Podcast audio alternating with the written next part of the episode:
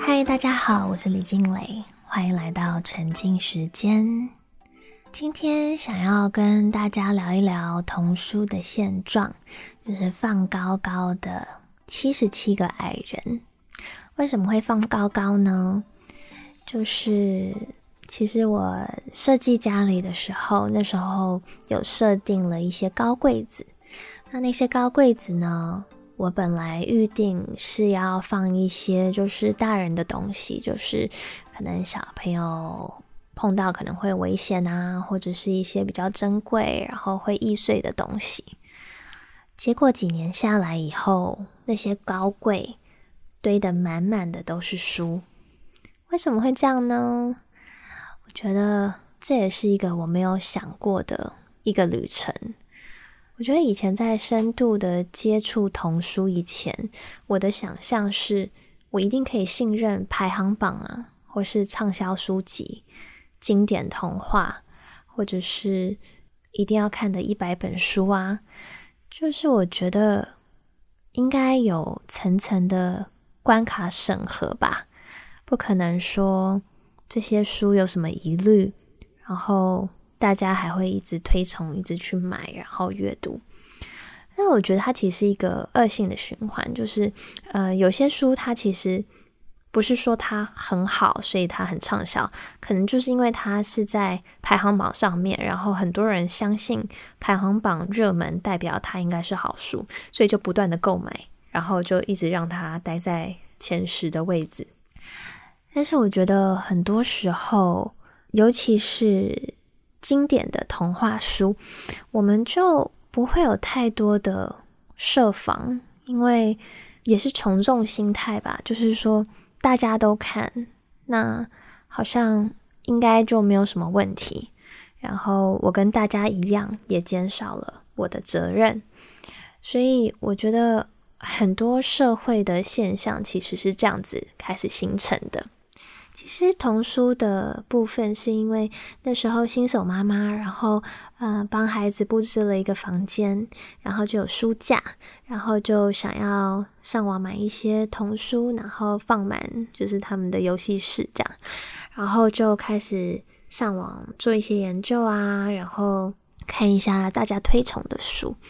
然后大概就从那里面就觉得不疑有他，就买了很多书回来。但后来我才慢慢发现，就是因为小时候他们读书，就是童书绘本的时候都比较薄嘛，然后呃字数也比较少，然后我就是可以先一本一本先读完，我自己读过，我才会给他们看。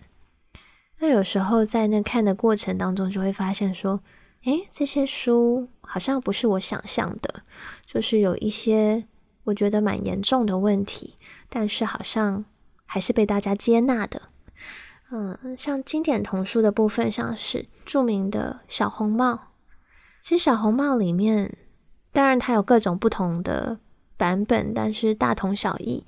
那其中一个版本就是大野狼，呃，因为把奶奶跟小红帽吃进肚子里面，那就有人把他的肚子剖开，然后把。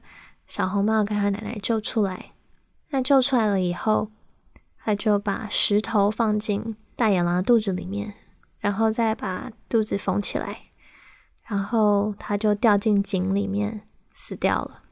其实你去深想，它其实就是一个谋杀的故事啊，所以我就开始有点复杂的心情，因为觉得好像小红帽这种。就是这么经典的故事，其实我们就从小听到大，也不会觉得好像有什么不妥。但其实深想，你就会发现，他们这些故事里面的这些暴力啊、血腥跟这些极端的手法，其实如果没有好好的跟孩子解释，就算有好好的跟孩子解释，我觉得也是，就是嗯，在很小的时候阅读这些场面，其实也是。可以去思考它的必要性在哪里。也有一些其他的，也是很有名的童话经典，像是《杰克与魔豆》，大家应该都听过吧？《杰克与魔豆》也是一样，有很多很多不同的版本，但是也都是大同小异。杰克与魔豆呢，就是一个小男孩，叫做杰克。他跟他妈妈相依为命，他们两个过着很穷困的日子。那有一天，他们家里的粮食也所剩无几，杰克的妈妈就请杰克把他们家的那头牛带去市场卖一些钱，好让他们可以换取食物。结果，杰克在去市场的路途当中，就遇到了一个老人。那个老人他就说服了杰克，以五个魔豆换取杰克的那头牛。那回到家的时候，杰克妈妈看到就非常的生气，就把那些魔豆往窗外一丢，然后他们就睡觉了。那隔天起来的时候呢，杰克就发现。哇，那些魔豆都已经发芽了，然后长得非常非常的高。然后杰克很好奇，他就往上爬，一直爬，然后爬到顶端，他发现有一个很大很漂亮的一个城堡。这个时候就有。一个巨人太太，他就看杰克很可怜，因为他很小，肚子又很饿，他就经不起杰克的哀求，就让他进去吃点东西。那那个时候，巨人原本在睡觉，后来巨人睡一睡，就说他闻到了生肉的味道，然后就起来。然后那时候，杰克就吓得躲起来啦。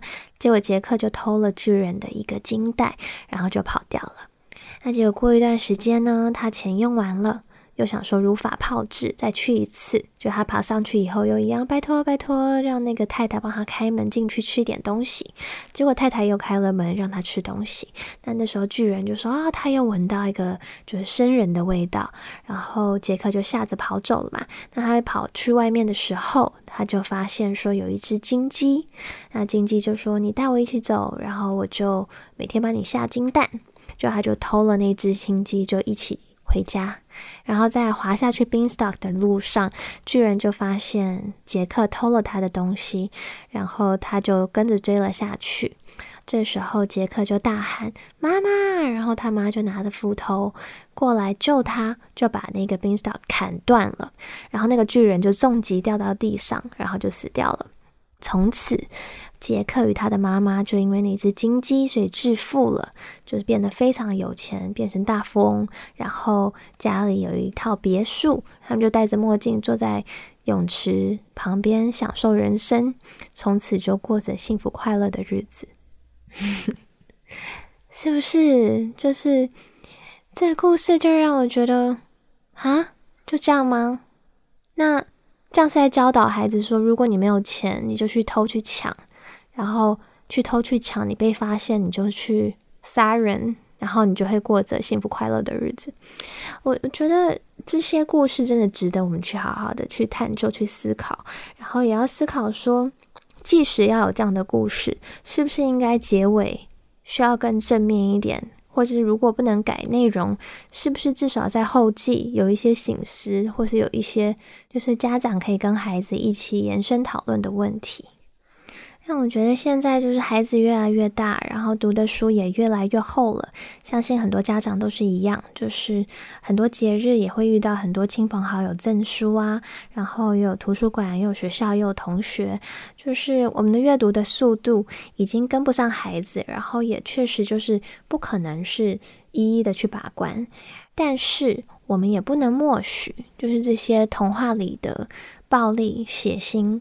的一些场面，还有颠覆价值观的一些内容，潜移默化的升值在我们孩子们的心中，甚至成为孩子对于人生遇到的各种状况，可能会有这些先入为主的观念，来自这些故事书。但我觉得这不应该是单一家长的责任，就是我觉得。嗯，我一开始有这些分享的动力，也是来自于觉得说，好像自己花了非常非常多的时间去研究，然后一本一本这样的读，那是不是应该就分享给大家，资讯共享，然后让大家就少走一些路呢？然后又或者是，我们是不是需要更大的团体的力量？是不是要有一些机构来帮忙解决这些社会问题？像是。电影都会有规范嘛，限制级、保护级，或者是几岁的儿童可以观看。那我觉得图画文学应该也要有这样子比较严格的一个审核制度。当我开始深入研究儿童文学的时候，就很多时刻我是非常震惊的，就是有一次在。孩子的聚会就是有一个 story time，一个故事时间的一个环节。当时他们读的是一本叫做《白雪公主与七十七个小矮人》的童话绘本故事。这是一本二零一五年一个意大利绘本作家大卫卡利改编自《白雪公主》的一个故事。那故事的大纲大概就是白雪公主为了躲避坏巫婆，所以跑进了森林的深处，她发现了一个小木屋。在那个小木屋里面住了不是七个小矮人，而是七十七个小矮人在里面。那小矮人们就跟白雪公主说：“如果你想要住在这边的话，可以，但是你要帮忙做家务。”那白雪公主就答应了，从此开始照顾七十七个小矮人。白雪公主竭尽所能的满足他们每一个人的需求。首先，他们有七十七个名字，她都必须要记住。然后每天每个人每一餐分别要吃什么、喝什么，他都要分别准备。然后还有要个别的讲述七十七个睡前故事给他们听。到了故事的最后，白雪公主从很漂亮的白雪公主，就变成一个披头散发的白雪公主。她精疲力尽，然后最后决定要离开。她觉得，就算遇到坏巫婆也没有关系，我也不要再待在这里了。结果，她离开了森林以后，真的遇到了巫婆。巫婆问她要不要吃一个毒苹果啊？白雪公主就说：“给我两颗。”所以他吃了两颗毒苹果以后，他就开始沉睡。那有别于经典的童话故事版本，他不要王子救醒他，白雪公主就在他身上留了一个字条，写着“不要叫醒我”。那大家看到白雪公主身上有这个字条，也决定就不叫醒她了，让她一直一直的就这样沉睡下去，尊重她一直一直想要沉睡下去的一个选择。然后最后的一张图画。白雪公主睡去的样子是非常开心的，是嘴巴在笑的。故事听到这里就结束了。那我当时想，不可能啊，这应该不是最后一页吧？这样子的话，白雪公主不就是自杀了吗？怎么会有这么沉重的议题跟概念在一本童书里面？故事讲完了以后，我就借了那本书，我说借我看一下，然后我就赶快翻到后面，结果。真的没了，就这样结束了耶。所以白雪公主因因为她人生遇到了一些挫折，她就决定自杀，然后就是叫大家不要再叫醒他，就是不要急救的意思。然后他是快乐的，自杀了以后，他就解决他所有的问题，然后他就快乐的继续沉睡下去。所以我觉得这个 message。我没有办法接受这是一个标记给三岁小孩看的童书，所以这个故事是想要告诉孩子什么呢？嗯，我觉得童书的内容真的需要有一个审核的机制，就是不是什么议题都适合给孩子看，就算是要有戏剧化的张力，也应该要有一些修饰，或者是留一些给孩子去思考的一些议题和提醒。而不是就这样结束了一个故事。那我觉得结局也是要有一些责任，就是一些社会责任，就是应该要思考说这些结局是要怎么样去，呃，有助于孩子成长啊，然后是不是有保护到他们的心灵。当然，我觉得这本书想要传达的，也许就是用一种黑色幽默的方式去叙述现代母亲啊、家庭主妇的一些辛劳。但我觉得更确实传达到的主题，却是遇到问题，白雪公主不积极的想办法去解决，反而是她因为没有尝试解决问题，所以到最后感到非常的绝望，到用自杀来逃避这一切。所以我觉得可能。至少要有一些标志吧，就像是，呃，虽然还是有卖烟，但烟盒上面会写，呃，吸烟有害健康。其实我们现今的童书遇到的问题，也不局限于就是只是暴力啊、血腥啊跟价值观的问题，因为它其实在时代变迁当中，它有很多我们更新的观念，那也有体现在以往的书籍当中。所以，其实，在新的再版跟更新的版本里面，是不是应该出版社会有这样子的社会责任去做这些修改？然后是不是一些学校或是图书馆或是一些机构会有一些责任去呃筛选这些书籍？然后或是这一些相关的规定出版的规定，是不是应该要去更严格的规范？儿童适宜的一些内容，因为其实，在欧美很多地方都有一些家长或是一些呃民众在发起一些 petition，就是去联署，然后希望把某一些书籍都列入禁书里面，就是说他这些书是有不良的影响，然后不应该在市面上，或者甚至在嗯，甚至去要求一些学校。或是一些特定的公家机关，就是说必须要严格的把关这些事情。所以这些任何的改变，我觉得是透过大家一起去努力，然后去指出这个问题。首先要看见这个问题，然后去改善这样子的制度。其实除了儿童文学童书以外，呃，还有很多像是卡通，还有影片，也需要更严格的一些规范。就像是美国有一个最受欢迎的动漫，其实是 DC，嗯，他们制作的，叫做《Teen Titans Go》，然后它是有童书，然后也有呃做成卡通，然后是一个很频繁在美国的卡通频道播出的。影集非常的受欢迎，然后书也是非常的畅销，都是霸占各个儿童书籍畅销排行榜。但它其实它的内容也是非常有争议的。那我觉得这本书我第一开始接触到，是因为同学之间开始流传这本书，它很多情节可能会引起就是孩子的一些好奇心，但其实它讲述的议题。嗯，很多是非常扭曲的一些价值观，像暴力啊，或是一些性暗示的情节，然后严重到还有像喝酒捡尸、怀孕、呃劈腿啊，然后嗯抓到劈腿，动漫女主角就抓了男主就打了一巴掌，然后那个男的也在回他一拳，然后就打起来了。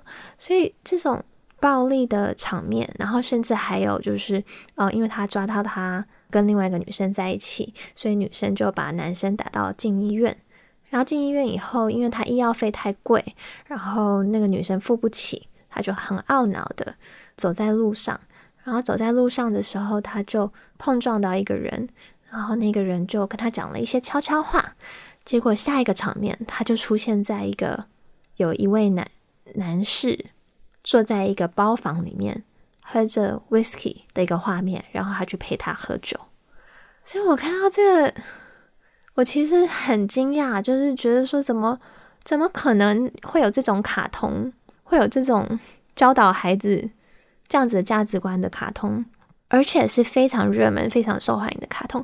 那所以各地的家长当然也有在抗议，然后在联署，希望卡通频道能够撤除啊，或者什么。那现在的进度就大概是。嗯，某一些地区它可能会限制某一些议题，然后要求剪接啊这些，但其实它还是可以播出，然后还是可以翻手。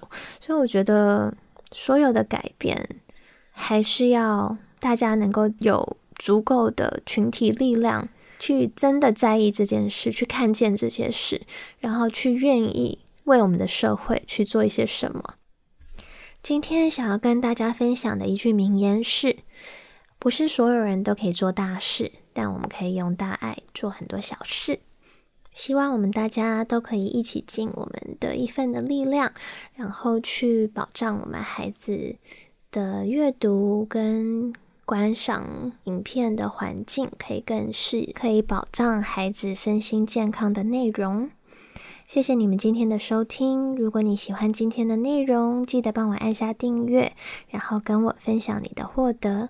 沉浸时间，我们下周三再见。